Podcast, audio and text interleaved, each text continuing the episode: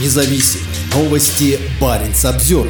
В Заполярном состоялась фотосессия для жен военных. Общероссийская инициатива по созданию фотопортретов жен и матерей бойцов, воюющих в Украине, добралась до военных гарнизонов, расположенных у границ с Норвегией и Финляндией. «Я горжусь тобой. Ты мой герой. С нетерпением жду весточки», написала Любовь Лебедева во ВКонтакте в день рождения ее сына Микаэля в мае 2023 года. Менее чем через месяц Микаэль Алиев погиб на поле боя в Украине. 3 июля его похоронили в родном Заполярном вместе с другим местным жителем Александром Мартыновым. Алиев активно занимался боксом и работал на местном металлургическом комбинате. Ему было всего 27 лет. Любовь Лебедева – одна из сотен тысяч матерей и жен российских мужчин, погибших в Украине. 25 ноября она приняла участие в пропагандистской фотосессии в Заполярном. С организатором мероприятия, в котором приняло участие как минимум 11 местных жительниц, стал Женсовет 61-й отдельной бригады морской пехоты. Событие состоялось в рамках федеральной инициативы «Жены героев». Она быстро охватила Россию, и подобные фотосессии недавно прошли и в других военных гарнизонах Кольского полуострова. По словам организаторов, проект направлен на создание создание общественной поддержки жен военнослужащих, участников СВО, вовлечение их в общественную и культурно-просветительскую деятельность. В рамках проекта жены военных надевают мундиры супругов и демонстрируют их медали и награды. Китель несет в себе сакральную мысль. Это бремя и ответственность, которые ложатся и на женские плечи. И в то же время китель большой и тяжелый согревает и дает защиту, пишут организаторы. В апреле аналогичное мероприятие прошло в Североморске, главной базе Северного флота. Одним из его участников стала мать троих детей и жена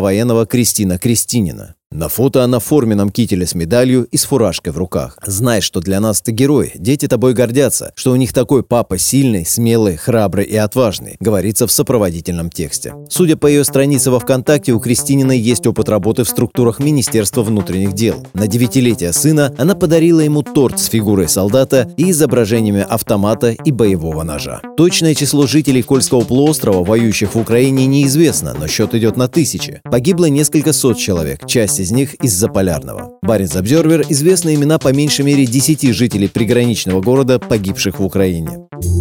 Баренц Обзервер